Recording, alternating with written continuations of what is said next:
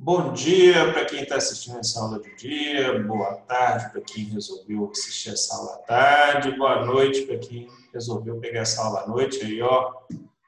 Vai dormir não, hein? Vamos embora.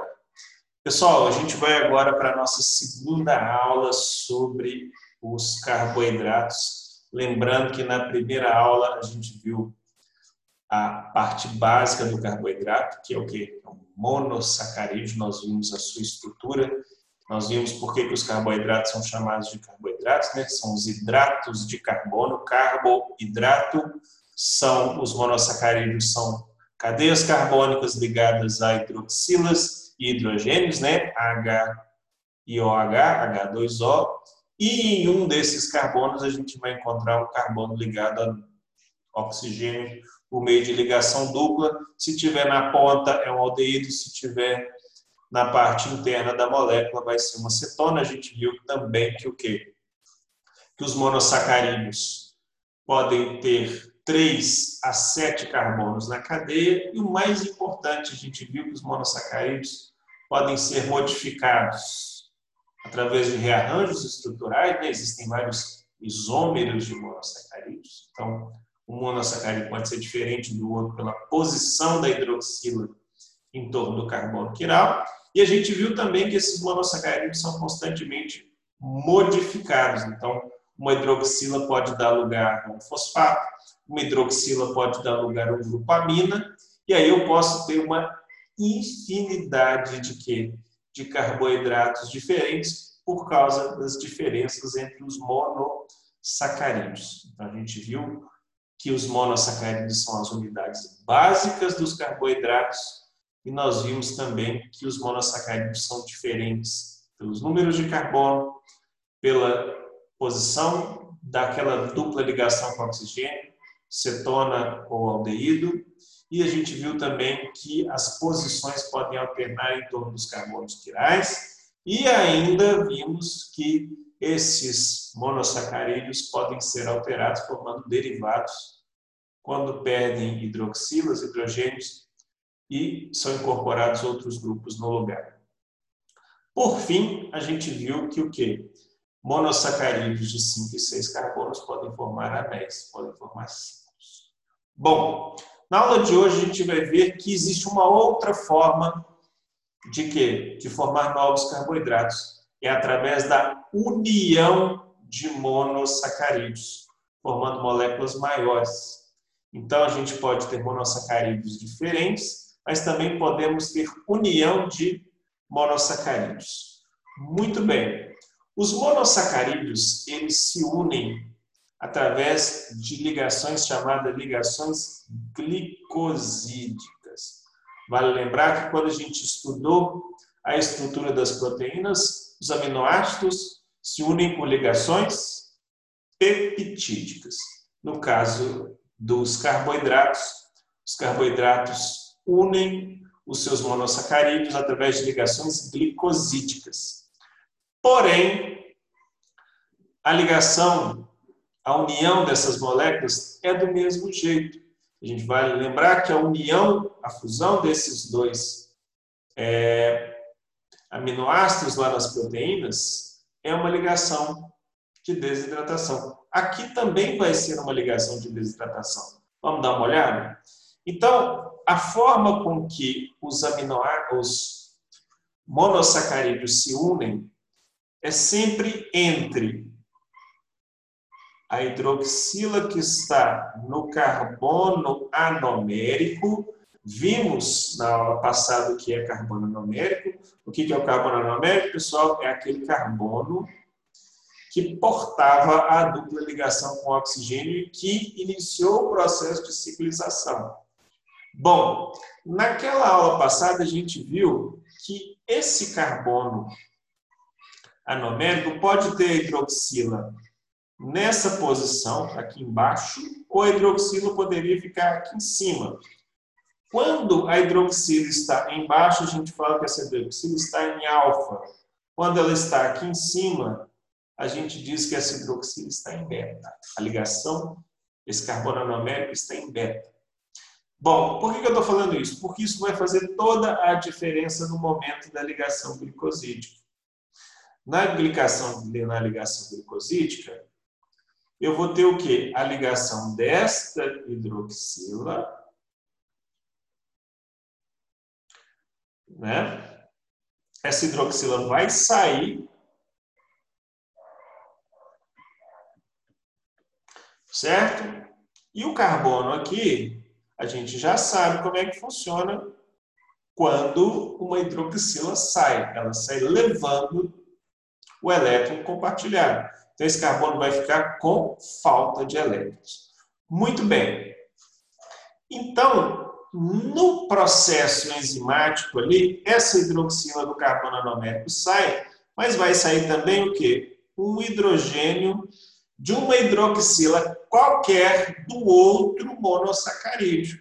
E a gente já viu que quando uma hidroxila sai, ela sai de. Ó, uma hidroxila. Um hidrogênio sai, ele sai de uma banana, ele sai deixando o seu elétron e ele sai na forma de H. Quando ele sai, ele vai deixar o quê? O que ele acontece? Ele vai deixar o seu elétron. Então, esse oxigênio aqui vai ficar com excesso de carga. A enzima, então, vai pegar esse oxigênio que está com o quê? Com excesso de carga Vamos limpar essa bagunça aqui. Olha meu quadro, que beleza.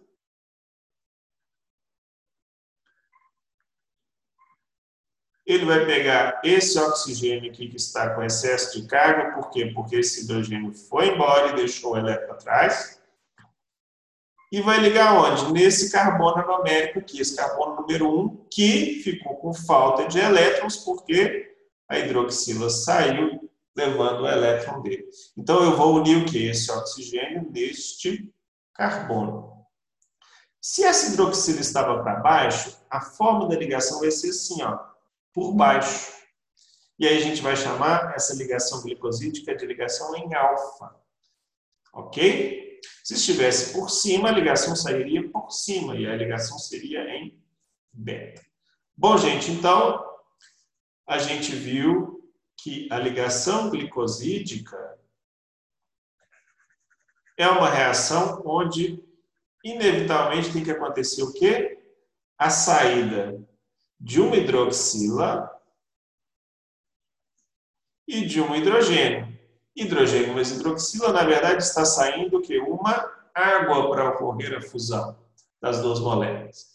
E qual é aquela reação onde, para eu fundir moléculas, eu estou tirando uma água? É a reação de desidratação. Nós vimos isso aonde? Na união dos aminoácidos, e aqui também vai acontecer. A fusão dessas duas moléculas vai ocorrer por meio de uma reação de desidratação. E aqui, quando ocorre a desidratação, esse carbono 1 aqui, esse carbono anomérico, vai se ligar a qualquer um das hidroxilas do outro monossacarídeo. No caso aqui, o outro foi o quê? Foi a hidroxila que estava no carbono 4. Por isso que a gente chama essa ligação de ligação 1, 4. Carbono 1 ligou na hidroxila do carbono 4. Ok? Na verdade, ocorreu o quê? Uma ligação do carbono 4 e esse oxigênio vai ficar aqui no meio. Muito bem, pessoal. Poderia ter se ligado no 3? Poderia. Poderia ter se ligado no 2? Poderia. Poderia ter ligado no 1? Também poderia. Então, a cada ligação possível, eu formo uma molécula diferente. E se for ligação em alfa é um jeito, se ligação em beta é outro jeito. Olha só esses exemplos aqui. Aqui na letra A, o que eu estou fazendo? Eu estou ligando uma glicose em outra glicose. Então, estou unindo dois monossacarídeos iguais. E eu estou ligando o carbono 1, porque ele está sempre envolvido, então toda ligação glicosídea envolve o carbono 1. Mas eu estou ligando no carbono 4. E como passou aqui por baixo, eu, eu sei que essa hidroxila estava por baixo e a ligação aqui é em alfa. Então a ligação entre esses dois monômeros de glicose se deu na forma 1-alfa 4. Ok? Aqui o que, que eu tenho? Quando eu formei essa molécula, eu formei um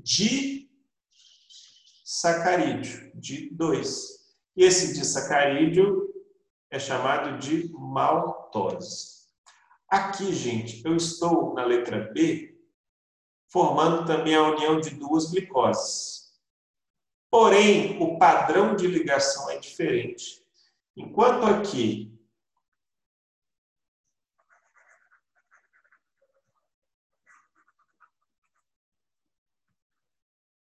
na maltose eu tinha o meu carbono em alfa, aqui na celobiose, o meu carbono 1 estava em beta. E ele se ligou também no carbono 4 do outro. Porém, como um estava em alfa e o outro estava em beta, olha a estrutura diferente que os dois assumiram no espaço. E a gente viu que a estrutura tridimensional diz tudo sobre a molécula, onde ela vai encaixar, onde ela não vai encaixar. Então, a celobiose é completamente diferente da maltose, apesar de ambos serem disacarídeos formados pela união de duas glicoses. Ah, só tem união de, de monossacarídeos iguais? Não. Eu posso ter a união de monossacarídeos distintos. Aqui, ó, na letra C, eu estou unindo a galactose com a glicose um padrão de ligação 1 beta 4. E aí eu vou formar a lactose. Aqui eu estou ligando glicose na frutose, dois monossacarídeos diferentes. Qual que é o padrão da ligação? Sempre o carbono 1. Aqui ele está passando, saindo por baixo, então ele é alfa. Ligando em quem? No meu carbono 2. Por isso que a ligação é 1, 2. E aí eu estou formando um disacarídeo muito importante, um carboidrato muito importante, que é a sacarose, certo? Que é uma das formas de molécula energética de reserva das plantas. Aqui na nossa região, a gente tem uma das plantas mais representativas, que é a cana-de-açúcar.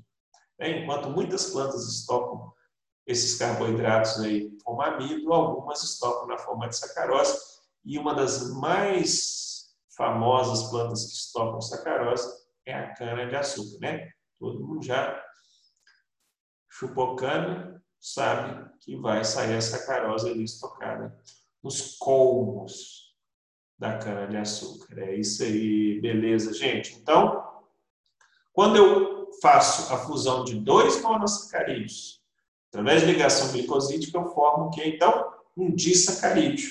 Ah, só forma dois? Não.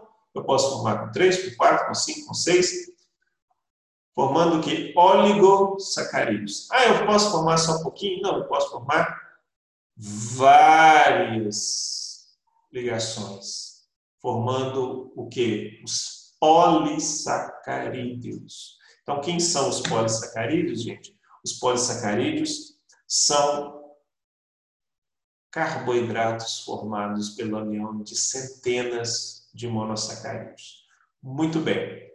Revisando o que a gente viu na aula passada, os carboidratos poderiam ser diferentes apenas por ter monossacarídeos com estruturas químicas diferentes. Hoje nós já vimos que a gente pode ter carboidratos diferentes porque eu estou unindo monossacarídeos de maneira diferente. Olha só qual a quantidade de possibilidades que eu tenho de unir monossacarídeos. Aqui eu tenho uma ligação que de dois carbonos anoméricos em alfa, alfa 1, alfa 1. Aqui eu tenho um carbono 1 no carbono 2, carbono 1 no carbono 3. Todos eles em, em alfa. Eu posso ter em beta? Posso ter também, olha aqui.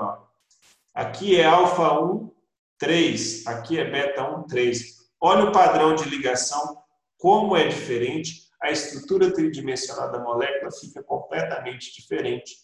Qual é a consequência disso? Todos esses exemplos aqui eu estou unindo os mesmos monossacarídeos, mas cada um deles vai formar uma molécula nova diferente. Por quê? Porque as ligações são diferentes e as estruturas tridimensionais vão ser diferentes. Então, gente, olha a quantidade de diferentes carboidratos eu posso formar, a quantidade de disacarídeos aqui nesse slide, diferentes que eu posso formar, apenas mudando o tipo de ligação glicosídea. Por isso que a diversidade de carboidratos é enorme e é importante que seja, porque é isso que vai fazer com que as espécies sejam diferentes. Ok? Bom, polissacarídeos, a gente viu então, os polissacarídeos são carboidratos formados pela união de quê? De vários, de centenas de monossacarídeos. Então, os polissacarídeos são moléculas grandes, são polímeros, são os biopolímeros, são as macromoléculas. Né? Então, esses polissacarídeos podem ser formados por apenas um tipo de monossacarídeo, sim, aí a gente chama esses monossacarídeos de homopolissacarídeos. Ah, mas ele pode ser formado também pela união de monossacarídeos diferentes? Pode também, aí eu vou chamá-los de heteropolissacarídeos. Bom, a gente viu que a gente pode ter ligações diferentes, isso faz com que eles sejam diferentes. Então, os polissacarídeos podem ser diferentes não pelo grupo químico que o forma, mas também pelo tipo de ligação que faz a união entre monossacarídeos. Outra coisa interessante é que os polissacarídeos podem ser lineares, uma pequena filinha, uma grande filinha, mas eles podem também ser o quê? Podem ser ramificados. Então, é diferente das proteínas que elas têm uma estrutura primária linear é uma filinha de aminoácidos. Aqui não. Eu posso ter polissacarídeos formados por uma filinha única ou ramificado, porque não é árvore de Natal. Outra coisa importante que vocês têm que fazer é o contraponto com as proteínas. As proteínas são formadas sempre do mesmo jeito, no mesmo lugar, com a mesma maquinaria, lá nos ribossomos. Vocês viram isso em citologia. Os carboidratos, não. Cada carboidrato, cada polissacarídeo é sintetizado numa via independente. Então, cada polissacarídeo tem sua própria fábrica de montagem. Então, a amida é formado de um jeito, com as enzimas específicas, a sacarose tem a sua montagem diferente, a quitina tem seu padrão diferente. Se a gente for pegar lá a N-celulose, que é um outro polissacarídeo, ele, ele é montado de uma maneira diferente, então não há um padrão, não há um molde fixo para a síntese dos carboidratos. Por que eu estou falando isso? Porque é diferente das proteínas que têm um jeito único de montar, certo? Lá no ribossomo. Muito bem, gente. Aqui só mostrando o que? Que a gente pode ter, então, homo e heteropolissacarídeos são diferentes na natureza. Homo só de um tipo, hetero monossacarídeos de tipos diferentes. Eles podem ser lineares, não ramificados, ou podem apresentar ramificações. Isso pode ramificar várias e várias vezes. Ok? Isso dá complexidade para a vida. Olha que legal. Bom, aqui só mostrando um comparativo entre polissacarídeos muito importantes que a gente vai ver ao longo da vida aí. Um deles é o amido. Para que serve o amido? A gente já falou, é um polissacarídeo de armazenamento vegetal. Então, o amido não é uma molécula única. Ele é formado pela junção ali, pela combinação de dois tipos de moléculas, a amilose e a amilopectina. Ambas moléculas, ambos polissacarídeos são feitos de glicose. Esse GLC aqui, gente, significa glicose. Ah, mas se elas são feitas de glicose, por que elas não são a mesma coisa? De novo, por causa das ligações que elas fazem. No caso da amilose, é uma molécula linear. E a amilopectina é uma molécula ramificada. Completamente diferente. Outro polissacarídeo interessante é o glicogênio, gente. O glicogênio, então, também é formado por glicoses, porém ele é ramificado e não é linear. Ah, então ele é igual à milopectina? Também não. Por quê? Porque o padrão de ramificação é diferente. Né? Enquanto o glicogênio, as ramificações são mais, é, é, é mais concentrada, no caso da milopectina é mais espaçada. A gente vai ver isso depois por quê. Bom, falamos aqui de polissacarídeos de reserva, mas existem polissacarídeos estruturais, como por exemplo a celulose. A celulose também é formada de glicoses. Mas por que a celulose é diferente do amido, então? Por causa aqui, ó, do tipo de ligação. Enquanto no amido a gente tinha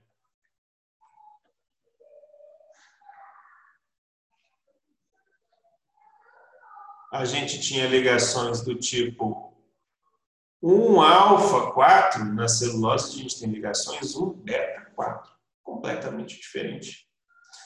Aí a gente tem o quê? Vários outros tipos de polissacarídeos, cuja diferença está o quê? na natureza do monossacarídeo, nos tipos de ligação. Então, isso é que faz a grande diversidade de carboidratos existir. Ok? Então, aqui só um exemplo, a diferença entre amido e celulose está onde? No tipo de ligação glicosídica. Aqui eu estou mostrando amido, gente, mas é a molécula linear do amido, que é o quê? É a o quê? Vamos olhar? É a amilose, tá? Então, eu estou comparando aqui a amilose com celulose. Olha só a estrutura tridimensional da celulose como fica diferente de acordo com o padrão de ligação glicosídica. No amido, um alfa 4, na celulose, um beta 4. O amido, eu falei, tem dois tipos de moléculas envolvidas ali. É isso? A amilopectina é toda ramificada e a amilose é linear. Então, elas se entrelaçam, formando aquela estrutura bem compacta do amido, né? a batata, né? que quando a gente come batata frita, a gente está comendo amido. Então, no ponto de ramificação, quando a molécula de, amil, de amilopectina vai se ramificar, o que, que está acontecendo? Ela está se unindo a outro monossacarídeo pelo carbono 4, mas no ponto da ramificação ela vai se ligar pelo carbono 6. Ok? Muito bem, o glicogênio. Eu falei que o glicogênio ele tem algumas diferenças com relação a quem? A amilopectina. A amilopectina, as ramificações ocorrem a cada 24 a 30 unidades de glicose. Então, a cadeia avança 25 monossacarídeos, sai uma ramificação. Mais 25 sai uma ramificação. Mais 25 sai outra ramificação. E assim por diante. Isso na amilopectina. Já no glicogênio, a molécula é mais compacta. A cada 10 sai uma ramificação. E aí a molécula é essa aqui. Um, um bolo. Porque sai todo, sai, parece uma bola de, de pelo ali, cheia de ramificações a partir da molécula do glicogênio.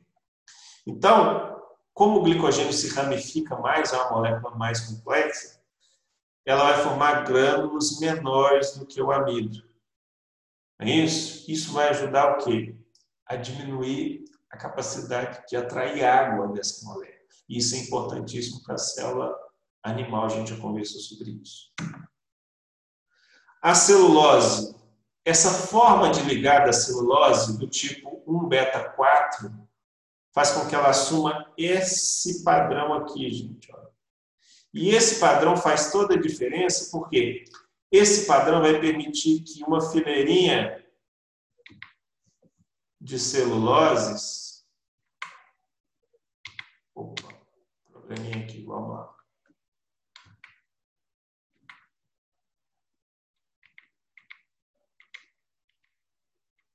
Pronto, voltei. Uma fileira de celuloses faça ponte de hidrogênios com a outra, que faça ponte de hidrogênios com a outra, formando esse arranjo aqui, ó. Ou seja, eu tenho quatro pilares de celulose que fazem pontes de hidrogênio entre si. E isso aí, gente, é difícil demais de romper essa estrutura e da água se enfiar aí. E aí, o que eu tenho? Uma molécula que não é solúvel, e para você quebrar essa trama de ligações é muito difícil. Você tem que ter enzimas específicas. Nós não temos essas enzimas que vão quebrar a estrutura da celulose. Então, se você mastigar o papel, você não vai sair com nada ali na boca. Né?